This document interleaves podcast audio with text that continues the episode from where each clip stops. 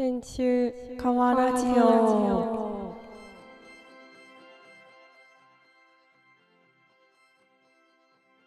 こんにちはショップ編集の星野です。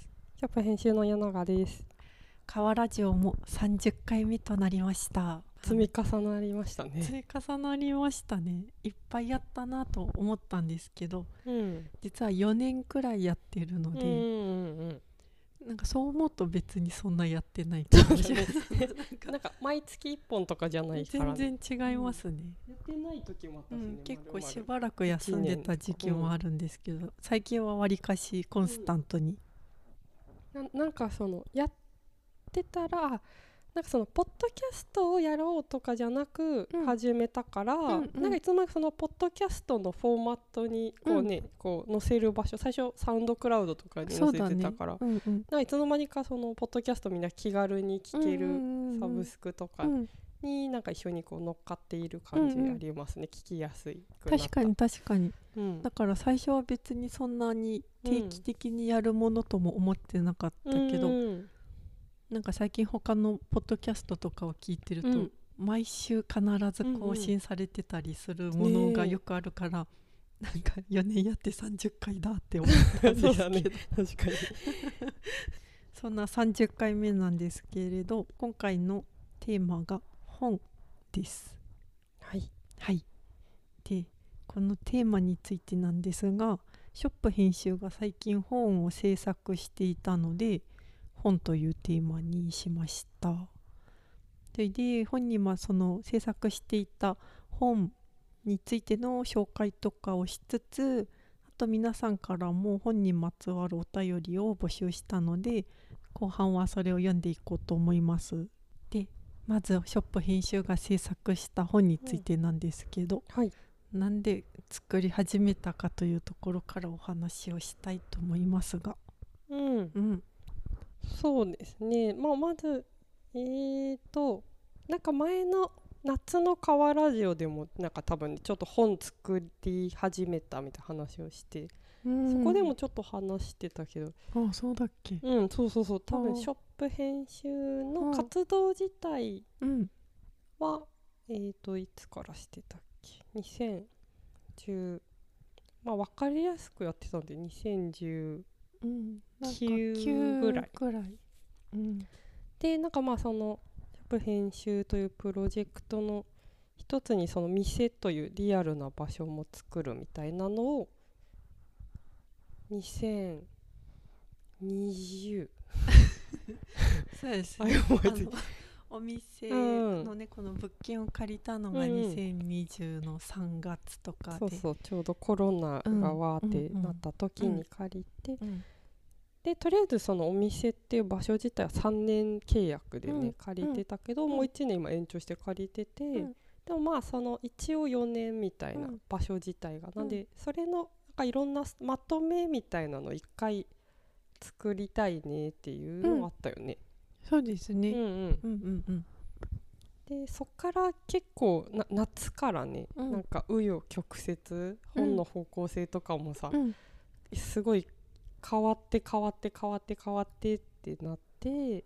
そうでした、うん、でなんかいなんか結構その今分かりやすくシンプルに、うん。なんか今までの、まあ、どどういうショップ編集がどういうなんか活動をしててどういう目的でどうん。ういう活動をしてて、うんうん。まあ、どういうことをそのなこの何年かでやってたかをうん。割と丁寧にうん。写真と文章と、い今のコメントとかをつけてそうですね。あの振り返ってのコメント。本になりましたね。でそれがまあなんか全然知らない人が見見てうん。うんなんとなくあそういう人たちとかそういう活動してる人がいるんだとかなんかそれをまあ横書いて名刺代わり的な一冊というかを目指しましたよね。そうですね。なんかこれを一冊うん、読んでもらうとなんかどんな趣旨でうんうん。ショップ編集が活動しているかってのがうん。結構今ある手持ちのものの中では一番分かりやすく伝わるもの、時系列でね、はいはい、伝わるみたい。うん、なんかそもそもその素材の地域の素材を編集して表現を乗っけて人と体感するアートプロジェクトみたいに始めてまあそこからお店ができてなんか割とその地域だけにあんま限定せずに、うん。なんか気になるもの、うん。事柄は、うんなんかそのっていうのでね結構キーワードが広がってみたいな感じでなんかいろんなことをしたことが、うん。まあ、まとめられていますね。そうです。そうです。そうです。なんか常にこうショップ編集っていうのがなんかちょっと分かりづらいんじゃないかな、みたいなうん。心配が自分には常にあって、はいはい。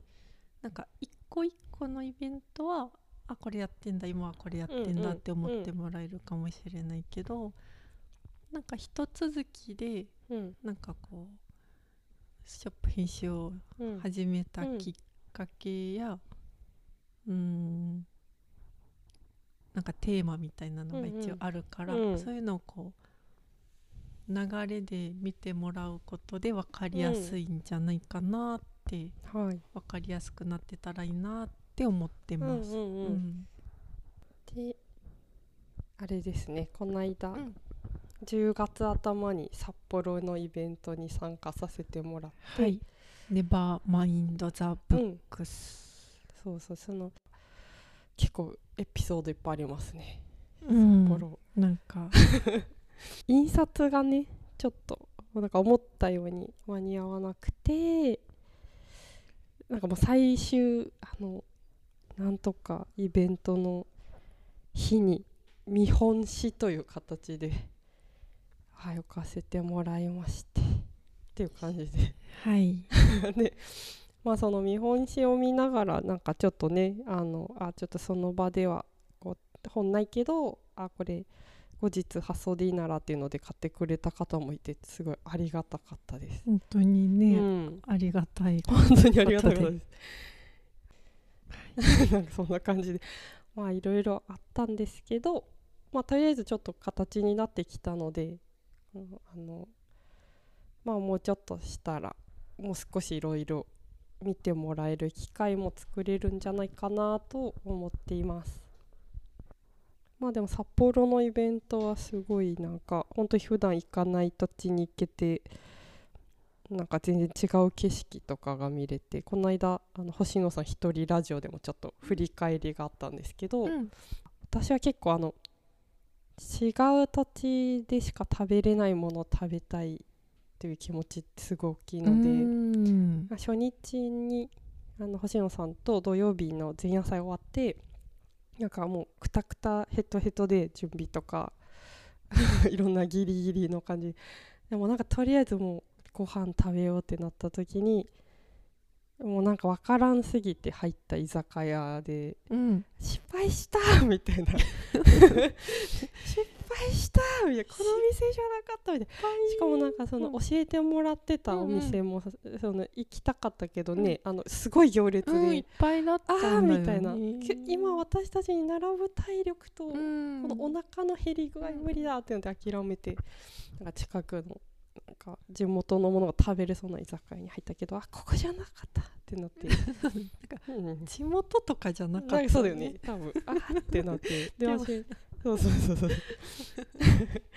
それでなんか次の日あのまあまあなんかちょっと私はあのオープン店番やりますよってなったけど、うん。なんかギリギリになんか朝7時から海鮮丼食べれる場所あんじゃんとかなって、うん。うわ行こうってなったけどなんか意外にその印刷にめっちゃ時間かかってギリギリに諦めきれずに近くのなんか観光地みたいなところの海鮮丼屋さんに並んで、うんなんかもうあーでももうやばいみたいな 間に合わんかもしれんみたいなオープンまでにみたいな、うん。そのギリギリを、うんうん。あの乗りこなして海鮮丼を食べて、うん。とりあえずみたいな気はい、持ちになって、あのね旅のタスクというか、はい。あのよしみたいな。達成したいことの一つ。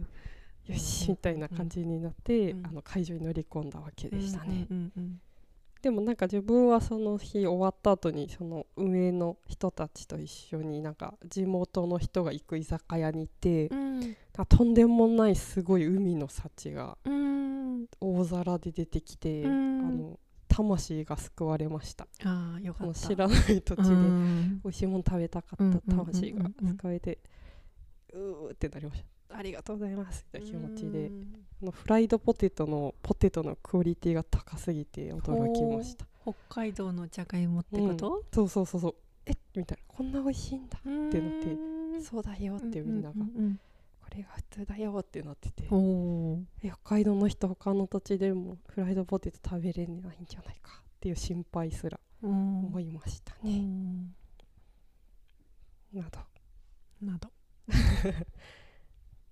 かね。まあなんか札幌でうんなんかね柿もちくんとかを見てくれてる方が遊びに来てくれたりとかしたのもなんかありがたかったです。まあそういう感じでこうちょっと星のラジオの延長でこうちょっと札幌振り返りをうん。しまして、うんうん。ありがとうございます。はい。そんなことでした。そんなことでしたね。はい。よし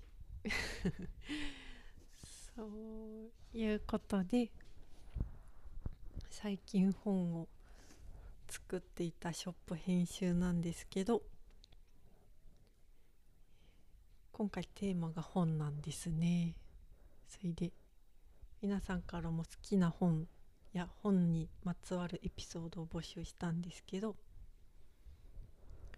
きな本ありますか？えー、好きな本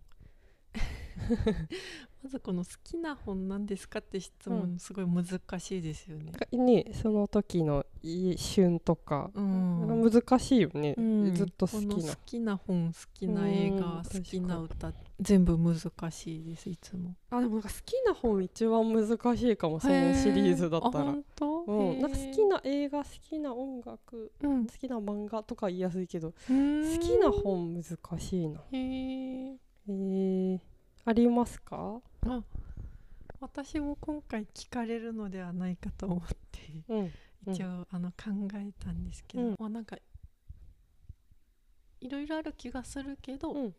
一冊答えるならこれかもって思って、うんなんか前も「川ラジオ」の中で一回、うんうん。なんか話をしたことがあると思いますけど、うん。自分は質的社会調査の方法っていう本がすごいあの好きな本としてあげます。うんうん。どんな本って言ってましたっけ？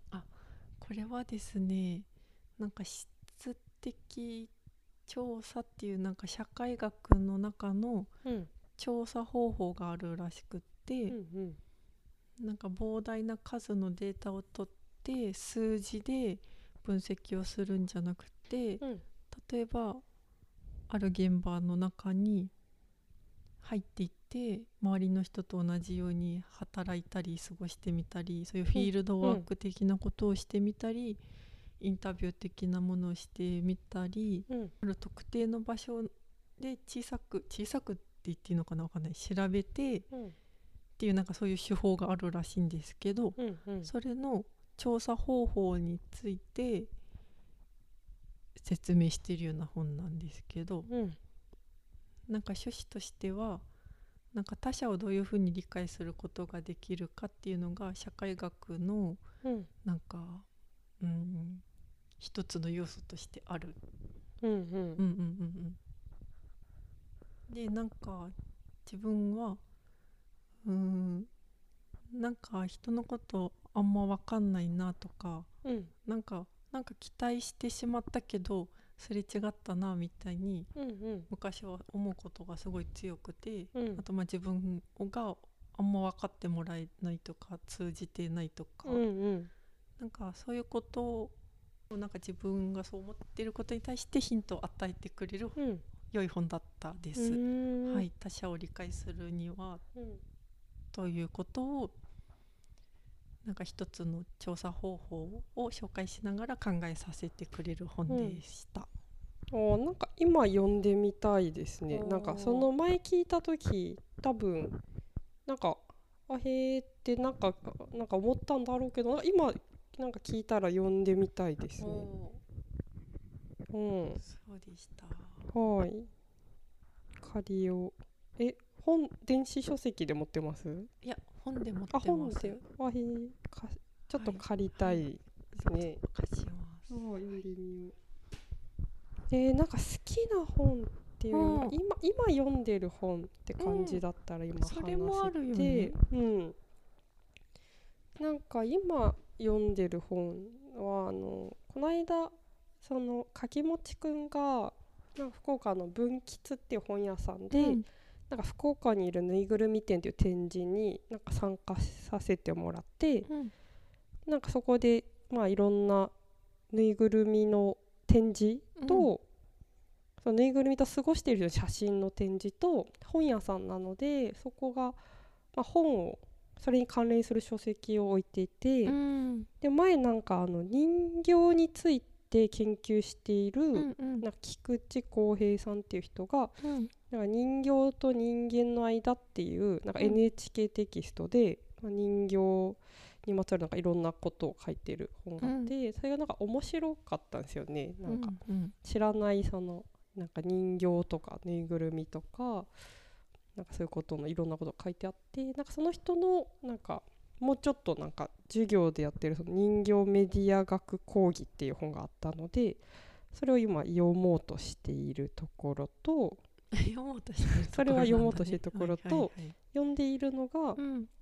なんかあの「ぬいぐるみと喋る人は優しい」っていう小説、うんうんなんか多分これ映画化とかしてるのかな,、うんなんかタイトルはねすごい聞いてたうん。けどなんかまあせっかくそういう企画にねなんか参加してるしなんかそういうなんかどういう小説なのかなと思ってこれは今読んでます、ううん。ん、まだ真ん中ぐらいだからまだなんか感想までいけてないけど、そうですねそういう感じで今それらを今読んでいる本。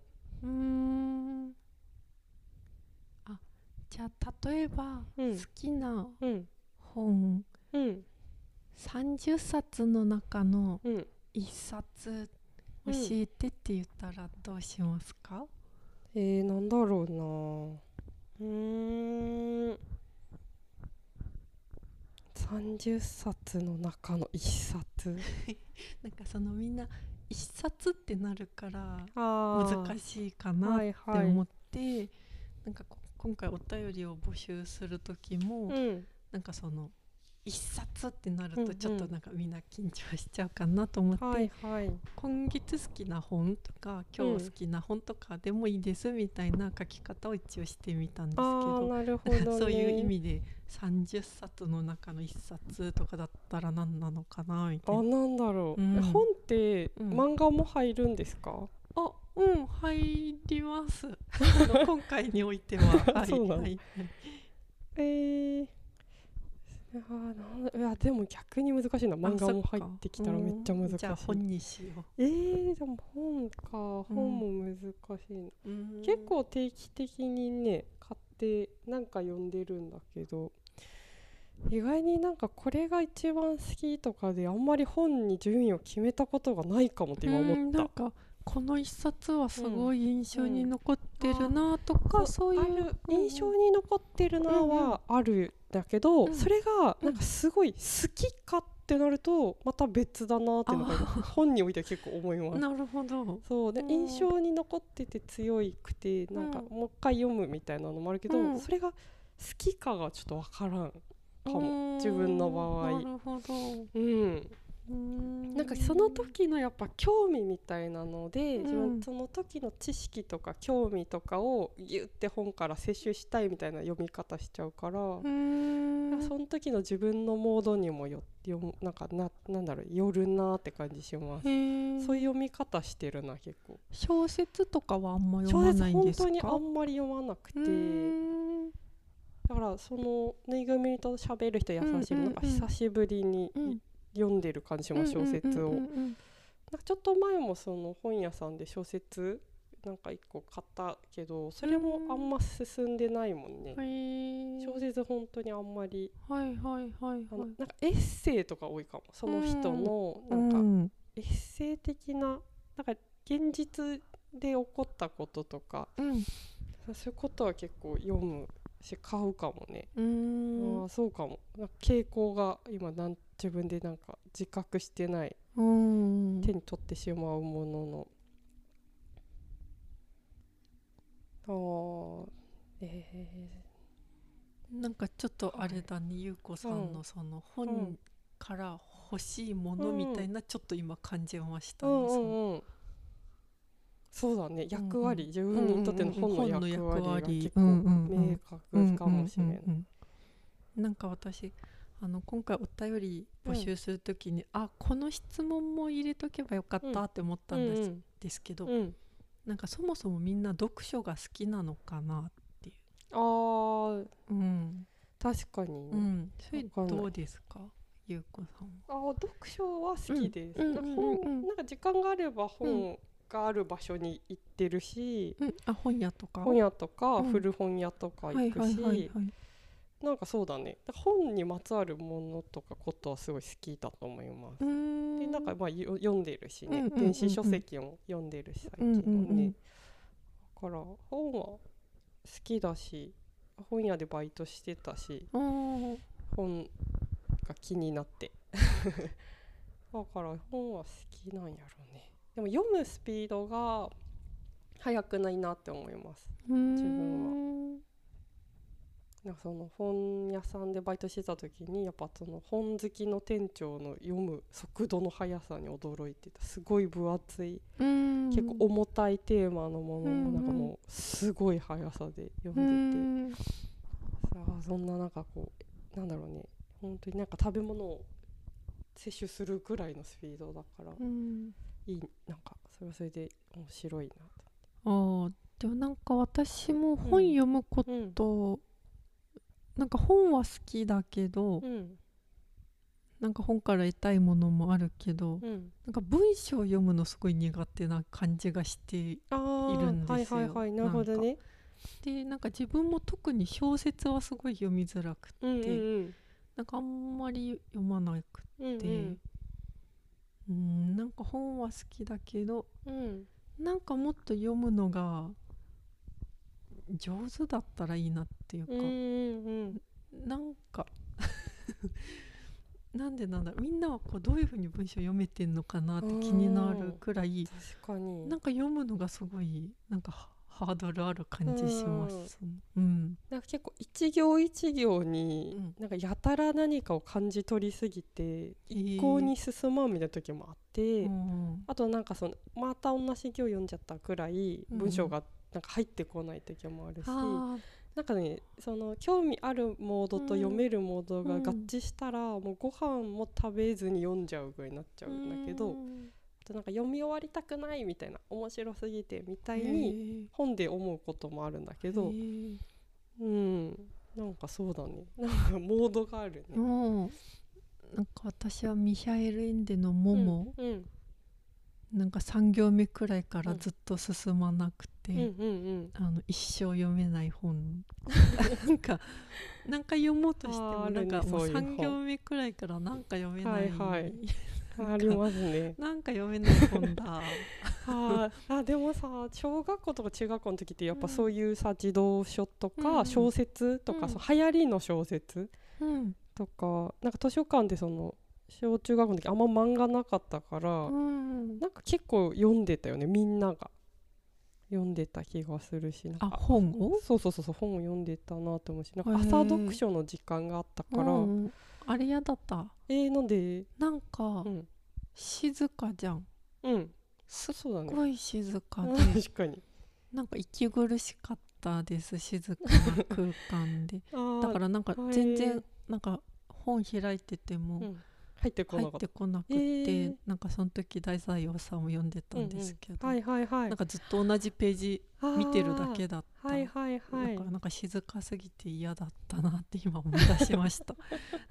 だか嫌だったな嫌だっえー、私なんか中学校の時の朝読書の時間さ、なんかうっかりその朝読書の時間あるの忘れててさ、うん。あんま適してない本とか借りててなんか今思い出せるのが、なんかうん。大成優子さんの、うん。っていうなんかなんか詩と絵みたいななんか絵とか描く人の、うん。なんかその 読み物としては、うん。すぐ読めちゃう。うん。そうそうなんかそれと、うん。あのなんか唯一学校にあった漫画であのちびまる子ちゃんのさくらもこさんの長澤くんっていう漫画があって、うん長澤くんがあの中学生になった話。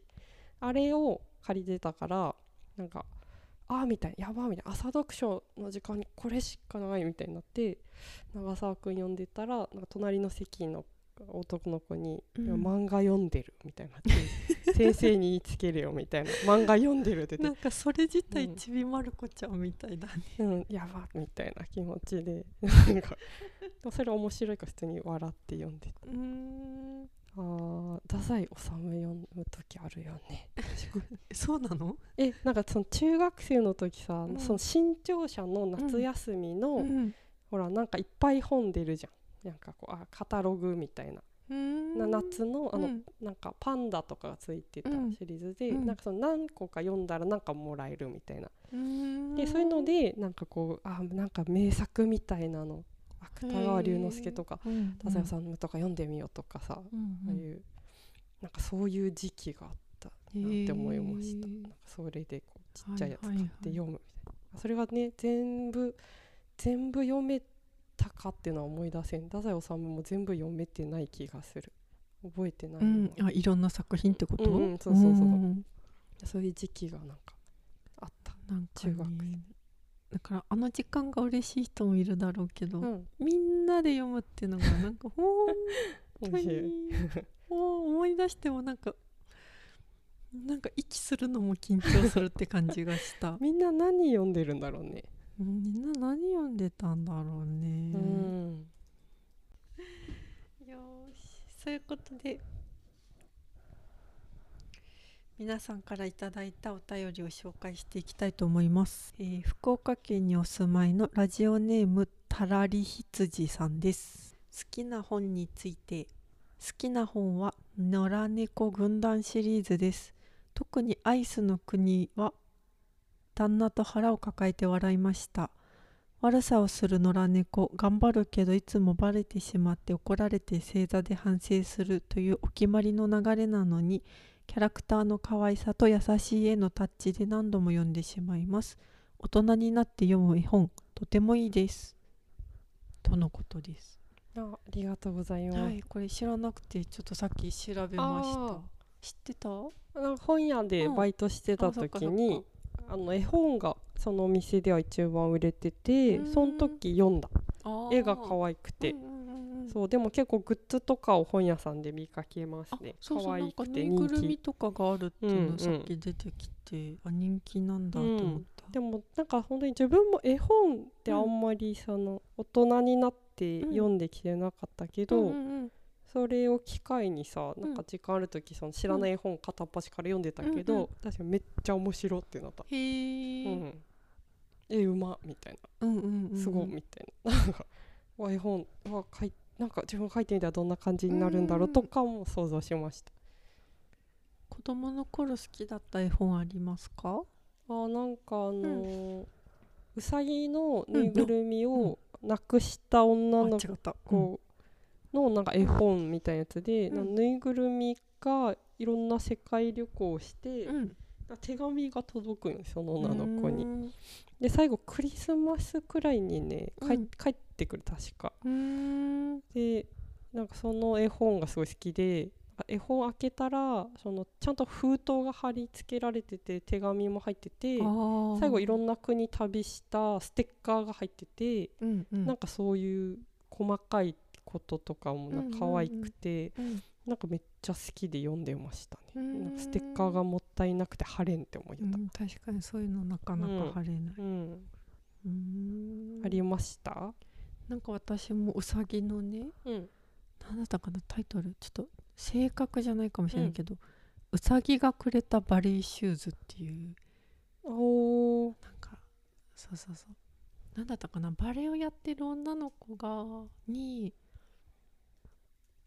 うさぎがバレーシューズを作ってくれるっていう話だった気がするんだけどなんか桜の花びらでピンク色に染めてみたいな、えー、かわい。いそういう描写がなんか可愛くてすごい気に入ってたと思います。え。ー、あなんか表紙見たことあるこれ。へえあそういう話なんやああともう一個あ思い出した。何だったっけな？あ今日は何の日っていう本があって、うん。なんか主人公の女の子がうん。なんかいろんなとこにいろんな手紙を仕掛けてうん。でお母さんにそれを探してもらうんですよ。うんうんなんかまず1通目どこどこを見てねって言って家の中の、はいはいはい。でそこに行くとまた新しい手紙が入ってて、はいはいで今度はどこどこを見てねって言ってうんうん。探してもらって、うん。そういうのを繰り返して最後何を見つけるんだったかな。なんかとに何だったかな。これ私わかります。わかりますか、はい。あの確か犬。犬は最後お父さんが連れて帰ってくるんだよね。あそうなんだ、うん。犬を見つけるんじゃないんだあれ。犬は見つけなかったと思うえー、なんか子犬みたいなのが来てたよ、ね、そうそうそうお父さんが連れて帰ってきて、でなんかその日がなんか両親の結婚記念日で、うんうんでなんかその集めたうん。うんいろんなとこに置いてある手紙の頭文字をうん。並べると、あー。結婚記念日おめでとうみたいになるんだったあかな。ーなるほどねあそうだった気がする、うん、なんか思い出してちょっとすごいぼんやりとした記憶、うんうんなんか今にして思うと結婚記念日祝う子供すごいねってうん、思うけすごどいね。なんかそのいろんなとこに隠して探してもらうっていうのがすごうんく好きで、自分もやったことあります。家の中で探させて。お母さんに？うん確かそうだったと思う、わあなんかいいねそれ、うんうん私なんか25歳ぐらいの時うん。に働いてた子で、うん。一緒に働いてた子が誕生日になんかそれをしてくれて、最後ロッカー開けたらなんかうん。誕生日プレゼント入って。あ職場で？職場で。なんかいろんなとこに手紙あって。優しさがすごいね。ありましした、うん、その人すごいなんか自分が仕事中書いてた落書きとか全部集めて、ーうんなんか年賀状の絵に全部それを載せてなんか送ってくれた人謎の豆さがある人だっ豆っつうかなんか愛情がすごいね。た確かに。うん。確かに。へえ iPhone いいですね。うんうんうんうん。とたらり羊さん。本にまつわるエピソード。中学の美術の時間に仕掛け絵本を作りました結構力作で大人になっても親が残してくれていたので勤務していた小学校に持っていったことがあります。みんな楽しく読んでくれて嬉しかったです。ただ主人公の名前を適当に茂子にしていてうん。真面目に考えればよかったと思っています。面白い。これ面白いね。うん。なんか渋い名前。でもさなんか絶対さ、思っちゃうよね。なんかさ、小小説とか読んでてさ、うんうん。スッと入ってくる登場人物の名前もいるけどさ、うん。これすっごい悩んでつけたんだろうなとかちょっと感じてしまう名前とかあるから、名前決めるの難しそう。ね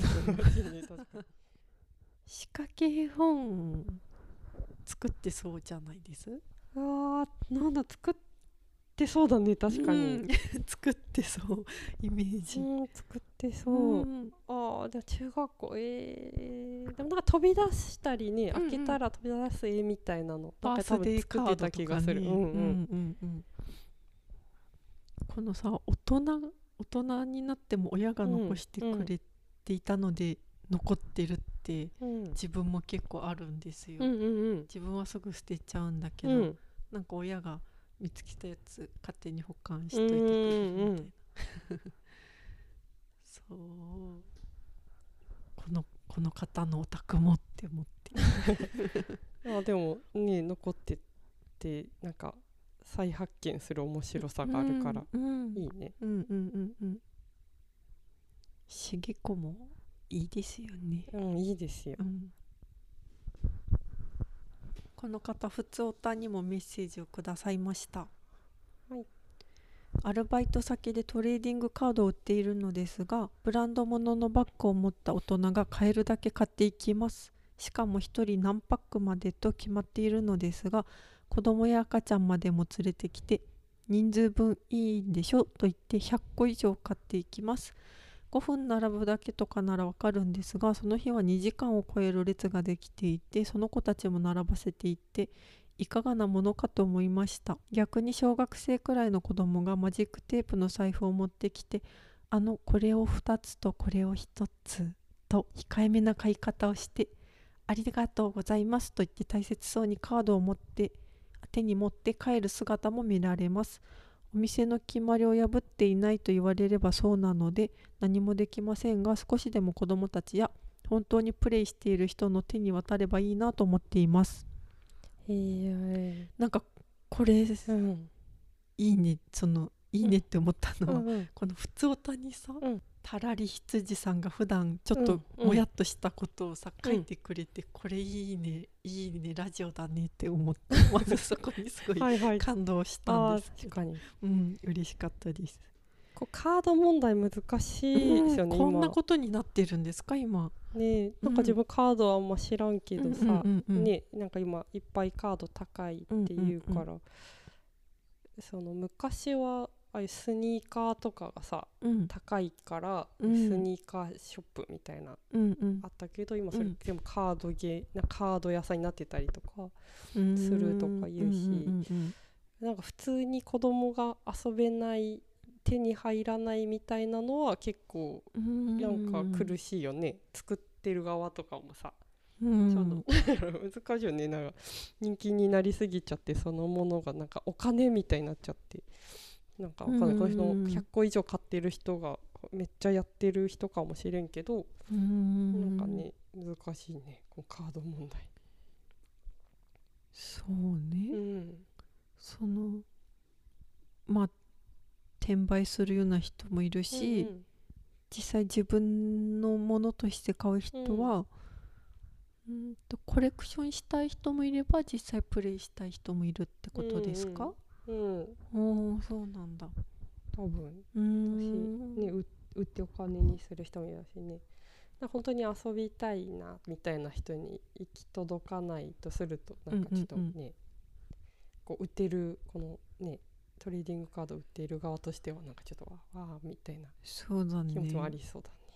しかも一応なんかダメではない範囲で買いに来ているうん感じもなんかモヤモヤを加速させますよね。確かにダメじゃないけどほぼダメだろうみたいななんかその うんうんトレーディングカード買ったことある？うんない。うん。だからなんか全然分かってない。何のことか。えー、なんかうんうん。そのさ付録？なんか昔あったじゃん、うんうん。何かお菓子にカードついてくるみたいな。あーいやうん。なんか、ん。多分自分たちの時で言うとポケモンカード初代みたいな感じであれでもカカードとして買うんだそうそうそうそれでゲームができるみたいなやつ。うでも最近ちいかわカード買ったな。そうえーそれも対戦ができるな一応なんかあった。対戦ができた。うん。全40種って書いてあって買ったらなんだろう。なんだろう。ちいかわとかじゃないなんかこう脇役のモンスターみたいなのがほぼほぼでちょっとわーってなったうん。クーみたいなキラカード出ないクーって、うん。まあ、でも久々にそういうの買って楽しかったですうね。ん。うん。そうね 売りたくないよね。売りたくないまである。うん。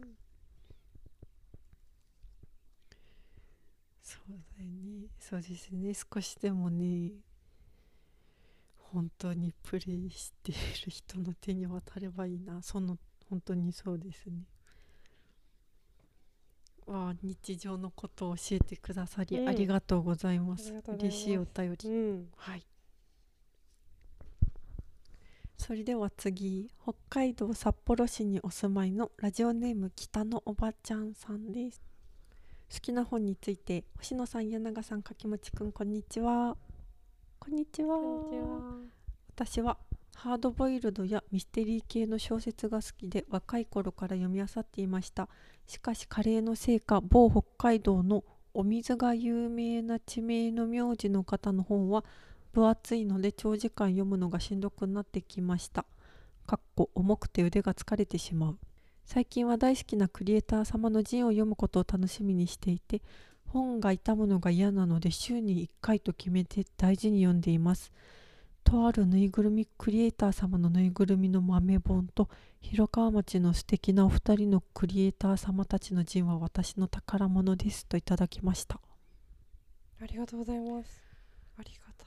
この間ねお会いした北のおばちゃんさんです、本当ねえ。いやめっちゃ嬉しかったですね。ねえ。柿もちくんもあの元気そうでしたね、うんうんうんうん。北の大地に住む、このなんか読んでらっしゃる本が何なんだろうって思ったけどうん。ミステリー系の小説も北海道のお水にも疎いからわからなかった。どうやって調べればいいかわかんなくてちょっとわかんなかったです。東直美さんっていう人かな、うー。んなんかすすきの探偵シリーズって書いてある。かんないあわかんないです。合ってますでしょうか？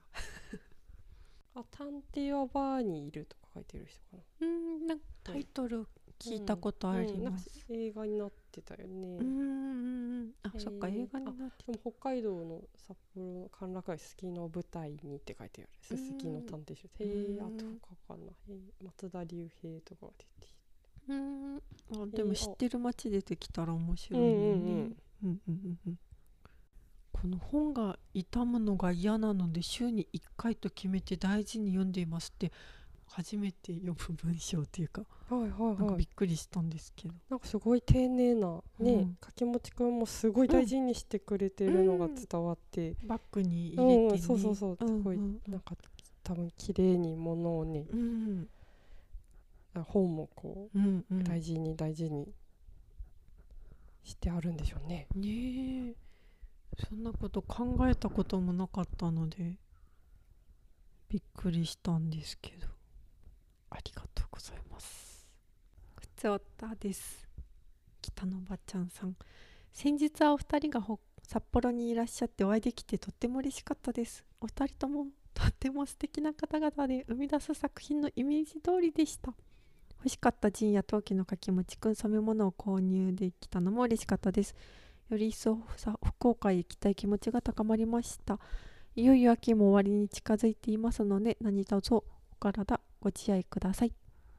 わあありがとうございます。そういうことなんですよね、へーお会いしたんですよね。そうそうそう。さっきも言ったけど。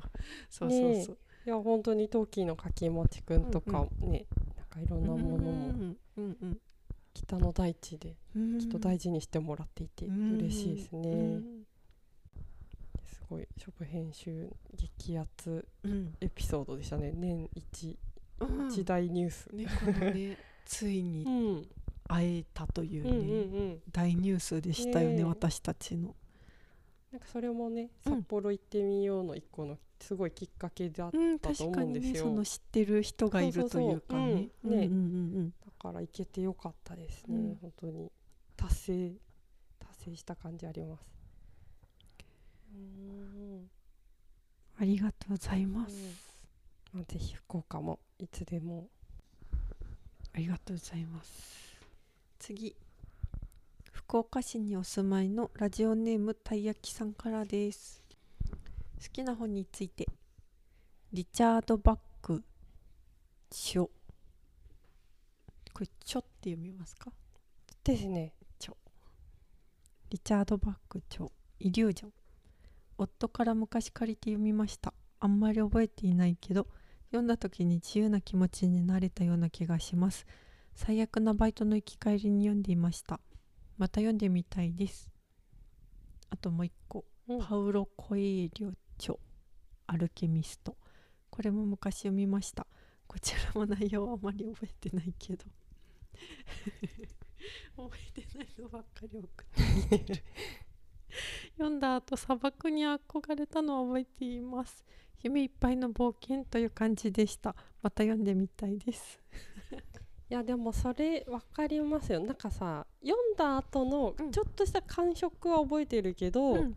内容忘れちゃうっていうの結構あって、うん。久々に読んだ時になんか初めて読む本ぐらいのなんか鮮度で読める時あるもんな。うん。感触はなんかね読後感だけうん。記憶にあってでもそうですね。私もパウロ・コエリョうん何冊か読んだんあですけど、へー。やはり私も内容はあまり覚えていません。はい。そのなんかつまんないとか面白いとかじゃなくて、はいはい。とにかくあんまり覚えていない。リチャード・バックさんなんかうん。友達にカモメのジョナうんさんをもらってうん読んだ。うん。うん。面白かったうです。ん。なんか。そうなんだ。うんなんかカモメのジョナさんはなんか友達がすごい自分がすごい好きな本だよみたいなお感じで。ーすごい好きな本をはい人に勧めるってすごいね。うん。うん。でもなんかそのなんかそういう導入もあって、うんうん。なんかすごいしっかり読めた気がする、なんかき結構なんか要所要所覚えてるけどややっぱ読んだ後じゃないとそのすごい鮮度の高い感想が言えないよねって思う。それはだからその、うんやっぱこの、読んだ後の感覚だけ残っている、けど。わかりますその気持ち。でもなんかさ好きな本だよって友達がおすすめしてくれるのってすっごい興味湧くよね。ワクワクなんか、うん。自分がそれを面白いって思ってもつまらないって思ってもさ、うんうんあうん。友達これがすごい面白かったんだっていうなんかそういううん。でまたなんか話したくなります。そうそうそう、うんうんうん。で結構人にそうやね。うん いやな自分も結構人におすすめしちゃうから。はあ。でもなんだろうなっちゃんほら、うん。あれじゃん。おすすめされる本、うん。難しかったりすんじゃん、う ん難しい時もあるじゃん。なんだっけ？なんだっけ？あの読むノルマみたいになる時もね感じる時がある。んですよねなんかあそういうタイプの人もいることを他にもいる人もなんかあるいるから別にすぐ読んでもいいし、うん読まなくてもいいし、うん。なんか5年後でもいいよみたいなニュアンスだったらなんかいいんですけど、借りやすいけどね、はい、なんか不意に渡されてしまうと、はいはいはい。なんかずっと手元に持ってるのも気まずいし なんかそれこそ大事な本だったら汚しちゃうのとかも気になるから、うんうん。あーなんかなるべく早く読んで返さなきゃってはいはい。思うし、その読んでうん。なんかああだったこうだったっていううんうん。話ができること自体すごい楽しいんですけど、うんうんうわ早く読まなきゃみたいなのちょっとプレッシャーに感じちゃったりとか、うんうん。なんか私人のもの汚しちゃうんじゃないかって不安がすごいあって、はいはいはい。しかも紙物だとすごいあるよなんかね気にしちゃうん。って、なんか緊張しちゃうんですよ本読むの。なんかいつもだったらコーヒーとかちうんょっと、あこうしちゃったみたいななんかそういうこと。まあいっか自分の本だしって思うけど、なんかそういう体勢とかも限定されちゃそううだね。こうね人の本だと。汚さない距離感で読む。そうそうそうそう。確かに緊張感ある。そうなんです。でもね人が自分に勧めてくれるみたいなこと自体はすごい興味あります、うんうんうんえっとですねたい焼きさんが本は図書館で借りることが多いです、うんお金がかからないという理由もあるけど期限までに返さないといけないから早く読まなきゃという気持ちになれるので、うん。それが自分にとってありがたいです、あー確かにね。うんその期限の中で読むっていうちっちゃいこう締め切りみたいなやつ。うんうん。それ読めるよね結構。あ私は読めなくって、うん。結局読まずに返すってことがすごい多いんですなんか何回も借りるもあるな。あ読み切れなくて、はいもう一回借りますみたいな。連続して3回ぐらい借りたことある。でもちょっとなんか返すの遅れちゃったりするから、なんかそれもできなくて。結局借りても何も読めないっていうなんか。あー。でも図書館に上手に利用できたらいいなって思うんですけど、うんうん。たい焼きさんのふつおた最近高齢者の介護施設で働き始めましたお年寄りの方が何回も同じ思い出話を話してくるんですが同じ話を5回くらい聞いてやっと私の中に染み込んでくる感じがあります。それを思うと本も繰り返し読まないと1回だけじゃ染み込んでないよなと思いました。好きな本についてこんなに覚えてないんだなと今回気づいたので繰り返し読んでみたいなと思いました。うんうん。うんうん。確かに。そうやねなんちょっと時間置いてもう一回読んだらなんかあ新しい気づきとかもありますよね。だからそういう染み込うむん。人の話確かに。なんかあとえー。その私はさっき言ったようにうん。ちょっと文章を読むのうがんうん。きだけどちょっと苦手なところがあるんで、なんとなく面白いし引っかかる部分があるぞってうん本でも、なんかあんま分かんなかったな1回目はって思って、気になった本は2回読みます。はい。でもそれすぐ2回読む？うん。読むこともあります、うん。でもなんかそれもね1回でもうちょっと今1回目が30%しかわからないんだったらもうちょっと1回目から80%くらい理解したいなって思います。あー確かに。それをなんかねなんか本読む時いつもモヤモヤすることです、うん、なんかねこれ読んでみたいなって思う本を買ってうん。うん。読もうとするけど、うん。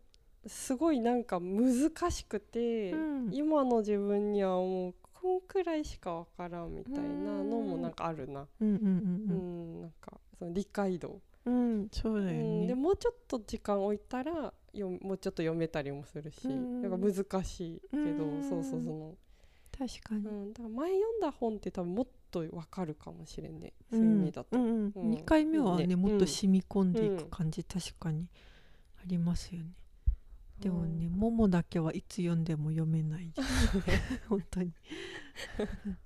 不思議。あれもあそういうやつあるよね、うん。あります。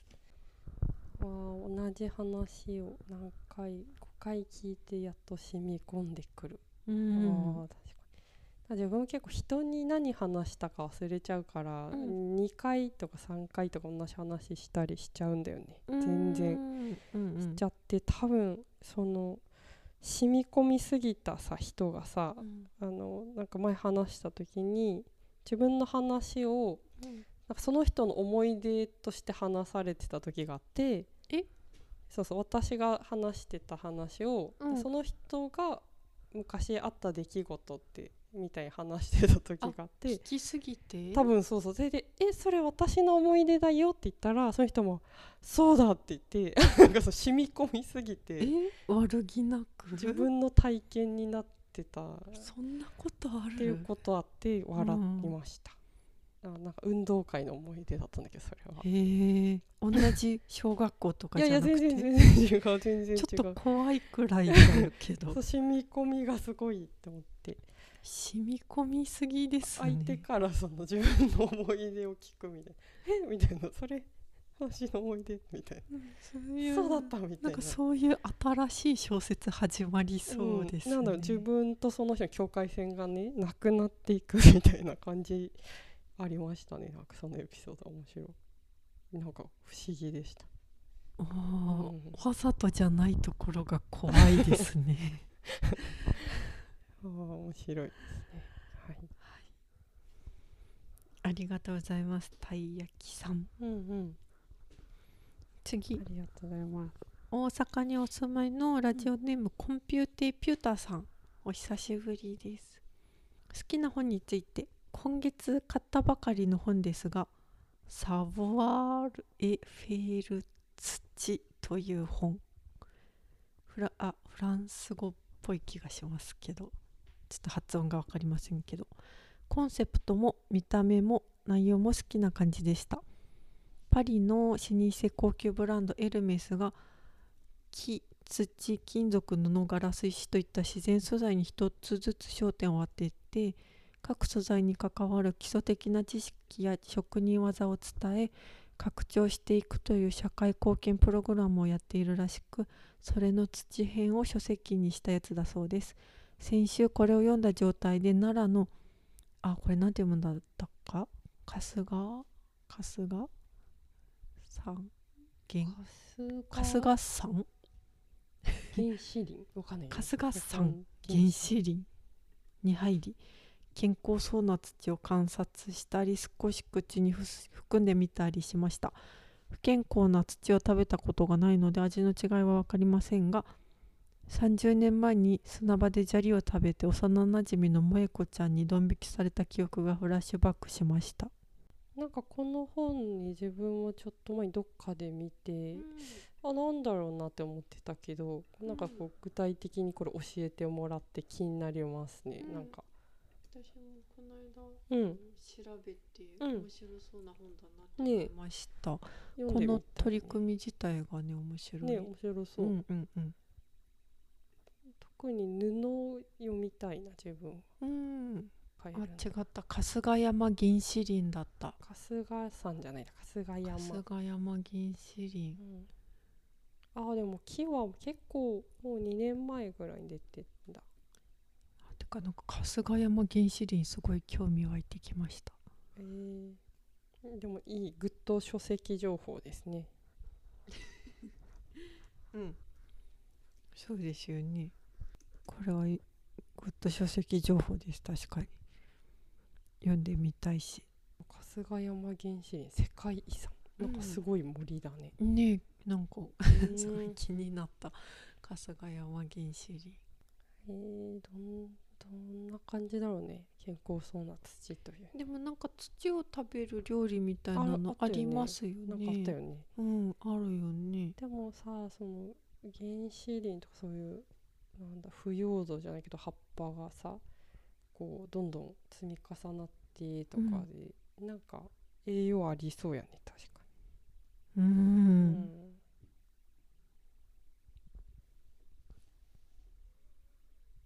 確かにね、うん、土読んでみましょ確かに。う、うん、ちょっと買いたくなりました、うんうん。この本。コンピューテピュータさん本にまつわるエピソード。数年前に本を書いて出版しました。書いてしばらくは恥ずかしくて自分で読むのが苦痛だったのですがす時間が経ってある程度細胞が入れ替わったせいか最近は別人が書いたものとして読めるようになりました。とても良い本だと思います。うんうんですって。でもそうだよね。自分が書いたものとかってうん。すぐは結構ねなんかあるよね多分近すぎて。そうだよね。しかもちゃんと出版というさ、うん。形でさ、うん。そのなんだろう。例えばジン自分で手作りのジンとかだったらさ、うん。あちょっとここ気に入らないからちょっとなんかちょっと変えちゃおうとか、うんなんかうん。う んなんか完成後もできたりするけど、こうやってきちんと出版するとさもうそれがもうバッチンとこそうだね。残っていくからね。そうそうそうえーでも確かにそのじ時間が経ったら、ん。なんかその自分のことをちょっと客観的に見れて、うんなんかこうなんだろう自分の中でのこう感想が言えたりするよね、うんなんかそういうもの結構ありますね。うんうんうん。いいですね。はい。このコンピューテピューターさんの出してた本、私も持ってるけど、うん。なんか友達に貸して戻ってこない本の一冊ですね。そういうことがありますよね。私も不意に借りた本を返せなくってずっと持ってるとかがああって、るよね。だから借りるのが危険だその返せないから 自分が、はいはい。えしかも返してっていうのって結構エネルギーだよね。でしょうね、うん。私は自分が人に貸さないんでうん。わからないんですけど多分そうでしょうね、うん。でもいいいい本ですね本当に。コンピューテうんピューターさんの本、うん。私も読ませてもらったんですけど、いい本です。すごいですよね。今回本をねショップ編集の本作ってうん思ったけどさ、うん。やっぱある程度なんかいわゆる出版されてるうん。本くらいの厚みになるまで文章を書くってうん。ものすごい大変なことだなと思って、いいですね。とても良い本だと思います、うん、自分のね、うん。書いたのを振り返ってそう思えるうん。ものを作ってすごいですね。ありがとうございます。コンピューテピューターさんのふつおた。星野さん、柳永さん、純不動でお久しお久しぶりです。私、川ラジオではコンピューテピュータという名を名乗り続けてまいりましたが、実を言うとこれは本名ではございません。それどころか私、生意気にもペンネームを別で持ってまして、執筆や講演の際は別名義で活動しております。ところが先日東京のとある本屋さんの周年イベントにお呼ばれし落語のようなものを披露させていただく機会がございましたのでついにコンピューテーピューターという名前で高座に上がってまいりました。おお集まりの皆様に私のバカバカしい話に一席お付き合いいただいてそれなりに評判もよく自分的にも楽しめました。私は人前で喋る機会がちょこちょこあるのですが何度やっても一向になれず毎回自分のフォームが崩れていくような感覚があります。ただ落語の場合は自分の中にキャラを入れて挑むのでブレずにやれた感じがしました。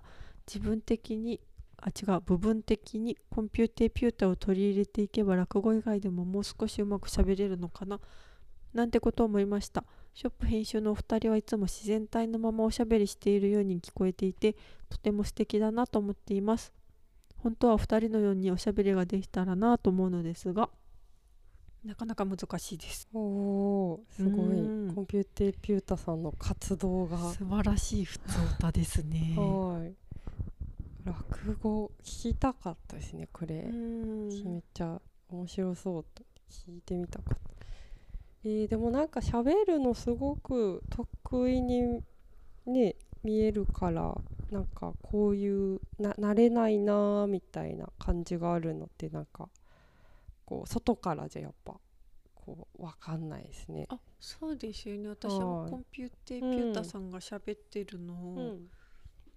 なんか見たことがありますけど、うん。うんあのなんていうか、うんこんな風に思ってらっしゃるんだって、なんかびっくりしたくらいです。はいね。はい、でもそのコンピューテピュータさんと別名義の活動がだんだん融合して一人になっていくんでしょうか、それとももっとキャラが増えていくのでしょうか。へえ、うん。でもそうですね。なんかちょっと自分なりのいいスイッチみたいなのあるとやりやすかったりしそうんうんうな気がしました。確かにこれコンピューテピュータスイッチがねああるってことだよね。うん。なんかねちょっと落語スイッチみたいなそういう、うんなんか素素じゃないうん。けど喋りやすいうんうんうん。自分の感じみたいな。うんうん逆にそのなんかこうキャラクターみたいな感じのね感じで喋れないから我々が自然体のままに聞こえる。これしかさ 喋り方がなんかないから逆になんかまあいいなんかこうもうちょっとこうキャキャラクター的じゃないですけどそういうのもなんかいいなって思いますね。なんかこうキャラ喋る時の。あると。なんか別名義とかあると。このなんかこう私と星野さんで喋るからこのあとこういう場場所もねこういう場所で喋るからうん。こう自然体のまま喋る相手と環境もありますよね多分。ねなんか大きいんでしょうね。あのこう喋る相手の数とか。わかんないですけど人前で喋る。難しいよね。うーん難しいよね。難しいなんか慣れないよね。えーそれこそゆこさんもね人から見たら結構うん得意な方って思われてる感じはある気がしますよなんかね。こうこう場数でうん。ちょっとずつ、ああダメだったなとかで、うん。ちょっとずつなんかうん。慣れてきたうんなーって感じします、うーん。やっぱ最初とか頭真っ白になってうん。全然言いたいこと言えんかったなみたいなそしょぼしょぼのレベルからスタートしたけど、うんうんうんまあそういう感じのねありますね。うん。へーまあ、これからのコンピューテピュータさんの活動も楽しみにしております。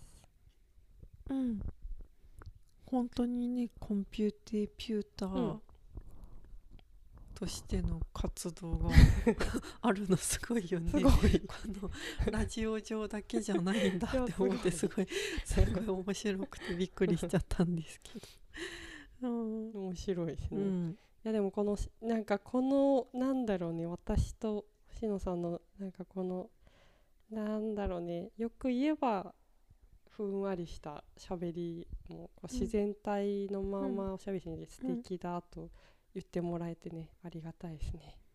うん。あ。でもなんか自然体かなともちょっと思いますけーど。なんかこの喋るよーっていう前の方があるもんね。もう一個別の。なんかあのいつもラジオ撮るよの前になんか、うん。わーって喋って。雑談しててじゃあ 録音しようかみたいになるとちょっと。ちょっとブレーキかかる感じ、ねなん確か急にちょっとだけ緊張感2人ともあある感じになって、はいはい。なんかさっきのどうしたみたいな。さっきの勢いどうした？そうそうそう。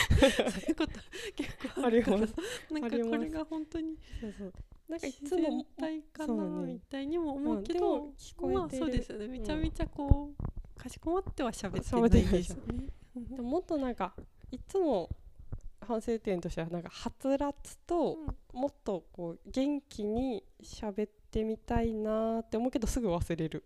それでしゃうん。始めること。を忘れます。確かに。うん。このマイクにちゃんと声が乗るようにうん。喋るっていう最低限のことを やるだけで精一杯っていうか。いつもこのマイクの設定を思い出すことに精一杯みたいな。そんな感じでやっていっています30回も。うん。本当に途中のさこのマイクの設定安定するまでのうん。マイク買いたての音声のひどさやばいよね。やばいよ。本当に。こんなのさ本当はさ消したいもん。いやそうだよね。でもさ聞くに耐えでも別に、ねじゃあどれがいいうん。音声かっていうとさ、うん別にどれも微妙っつうかそのなんかあの 精一杯。明確に悪いのはあるけど明確に悪いのある。めっちゃいいとかも別にないし。嵐の中喋ってるみそしたらいなもう全部消さなきゃじゃんみたいに思ってそれで一応思いとどまってるけど。ありがとうございまありす。コンがとうございますピューテーピュータさん、えー最後のお便り福岡県にお住まいのラジオネームテイクマイハーさんからです。好きな本について具体的な本についてではないですがザラザラした紙や使われている本あ間違えました。ザラザラした紙が使われている本や雑誌が好きです。わらばんしと呼ばれるようなあの安っぽい紙にインクがにじんでいる感じや匂いがたまらなくいいです。多分幼い頃に読んでいたチャオとかリボンとか小学1年生みたいな雑誌類の手触りが未だに染みついているんでしょう。あーでも私もめっちゃわら半紙好きですね。うわら半紙はい。はい。わかります。うんうんうんうん。うん。チャオとかリボンとかジャンプとかなんかあれあれがわら半紙みたいなあれは何にしてんだろうね。でうん。もわら半紙はほら小学校の時のなんかあのお知らせの一色刷りのプリントとか。ちょっとく曇ったうん。うん。グリじゃ、あかそうそうそうそう。そうベージュみたいな。そうそうあの。わら半紙っていうんだね、うん。後半印刷式でねうんいっぱいするみたいなやつ。なんかそうだね。自分はリボンをずっと小学生の間買ってたんですけど、うんなんか今思うと白い紙じゃないの不思議だね。うんねそうそうそうそう。うん。ピンクとか。クとかね。ピンクに何色のインクなんだろそう。ピンクになんか濃いめのピンクとかさう、うん、青にそうだよあ濃いの青みたいあの紙が安いってことだよね多分、なうん大量に印刷するには、あの粗い感じいいよね。うん、だってさ今思うとさあの紙とインクってなんかうん。おしゃれなジンとかできそううんうなん感じあるうんじゃん。うーんあーでも本のその手触りとか匂いとか好きなのわかるな、なんかあるな。この本の匂いめっちゃ好きみたいなのたまにある。うーん。なんか結構嗅いでしまう。そういうの電子書籍とないにないから。ねやっぱ。いいですよね。なんかこのお便り読んで昨日うんローソン行った時に、うん。あちょっと雑誌のコーナーちょっと見ようかなって思ったんですけど、ちょっと大きい男の方が2人立ってて、うん。隙間がなくてちょっとチェックできなかったです。それだけそれだけなんですけど。でも今結構コンビニの本さ閉じられてるから、うんそうあんまチェックできんかもね。表紙ぐらいしか側面でさうん。ちょっとあ今もこんな色はいの紙使ってんだなとかうん。思うと思ったんですけどなんかちょっと視界が塞がれていてうんうん。見えなかったっていう。あー。ザラザラした感じね色、うんうん。でもなんかこの頼りにある日本の匂いみたいなので、なんか自分思い出したけど、うん。その小学校の時に、なんかあの好きなキャラクターを作ってる姉妹みたいな人が本出しててうん。でなんかその人たちはその自分たちで生み出したキャラクターのグッズを作って会社を作ってみたいな,、うん。なんかそのなんかそのは半生じゃんけどその歴史とかそのエピソードとかいっぱい書いた本みたいなのが出てうん。もともとそのキャラクターグッズが大好きだったけどうん。その人たちのなんかそういうちょっとなんだなんかこういうエエピソードうん。が入ったけど結構分厚い本を買ってもらって小6とか小5の時。なんかその本がなんかすごい好きなインクの匂いでなんかいまだになんか若干思い出せるぐらい。普通の本とは違うの？そうそうなんかなんかそのインクの匂いがなんかワクワクしたよね。多分内容も相まってかなんかそのなんか普通の本となんかちょっと違うなんか匂いがしてうんなんかすごい好きだったのを思い出します。な今今好きな本に上がるかは分からんけどあの当時めちゃくちゃ好きだったなって今なんか匂いで思い出した本。うーん。なんかスンスンって書いてたし内容もすごい好きだったし。うんなんか。うんありますね本の匂い。古本とかも独特の匂いするもんね、うん古本は独特の匂いうんするよね、なんかブックオフはブックオフの匂いするしね。うんブックオフはうん。もう、もうなんかずっと同じ匂いする、うんうんうん。小学生初めてブックオフ行った日から、はいあなんかずっと同じ匂いする、ーあるね、うん。あーなんか懐かしさすら感じそうだね。うん、あなんだっけなブックオフについて書いてる本好きだったな面あ白くて。ー読んでたね、うん、あなんだっけタイトル忘れなんかまあブックオフめっちゃ好きな人たちが、うん。ブックオフについてそれぞれ語っているほやつ好うんきだった。なんか確かにブックオフめっちゃ行くからなんか自分なりのブックオフの見方とかがあるなってその、うん。絶対ここは見るみたいな。この棚は最初に見るみたいな。なんかコーナーってこと、うんうんうん、うんうんね、なんかそういうのをなんか自分でもだったらって思い返すようななんかそれぞれのなんかすごい細かいブックオフの見方が書いてあってなんか良かったです。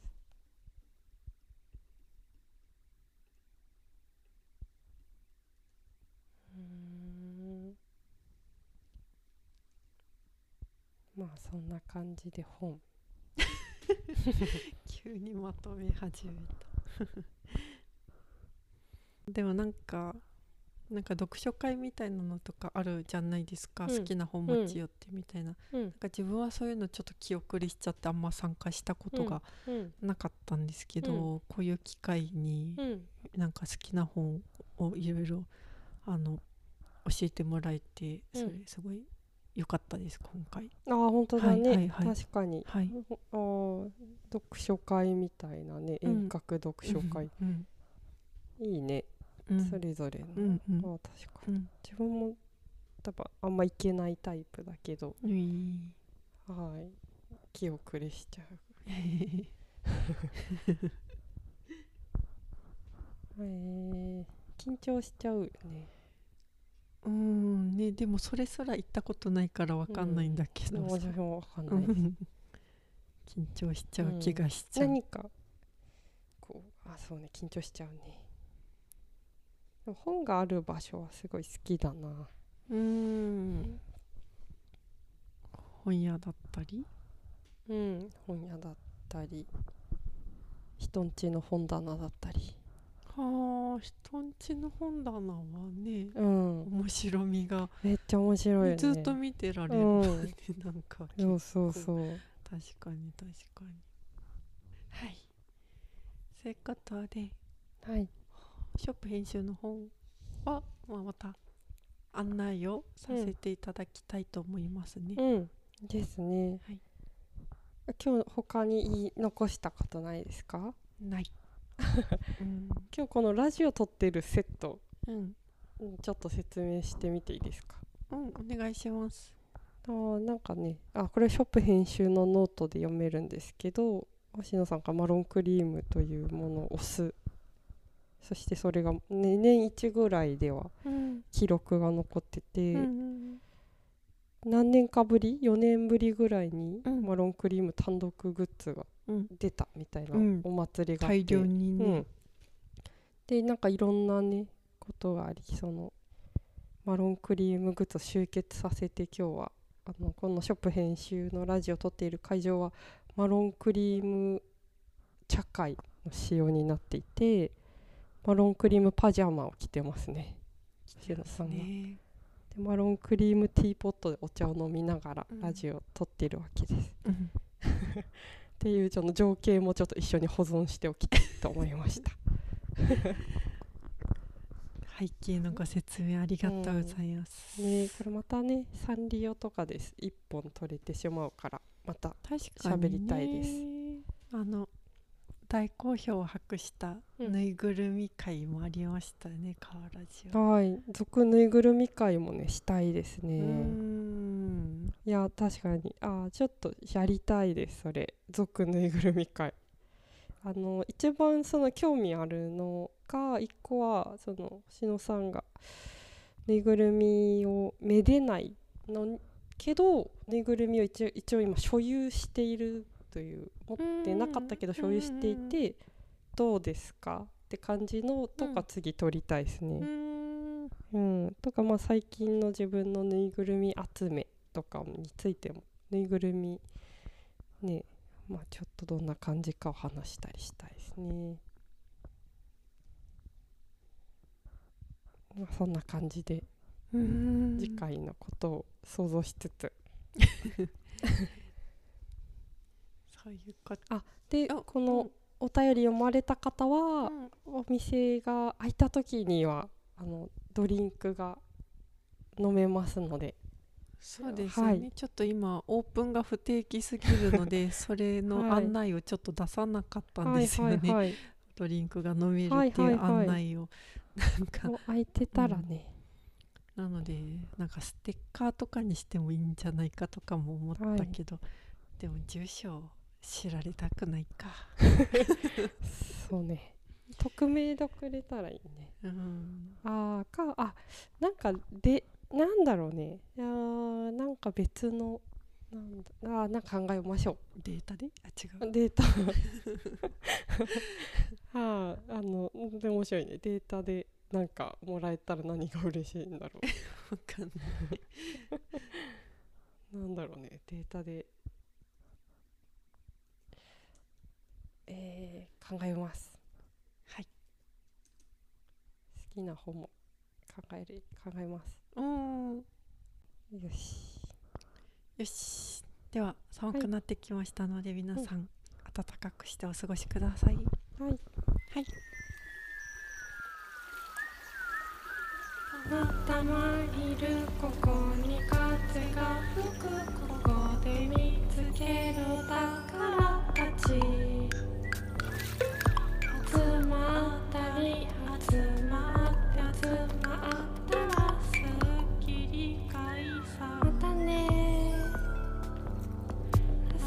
リプロチェック交渉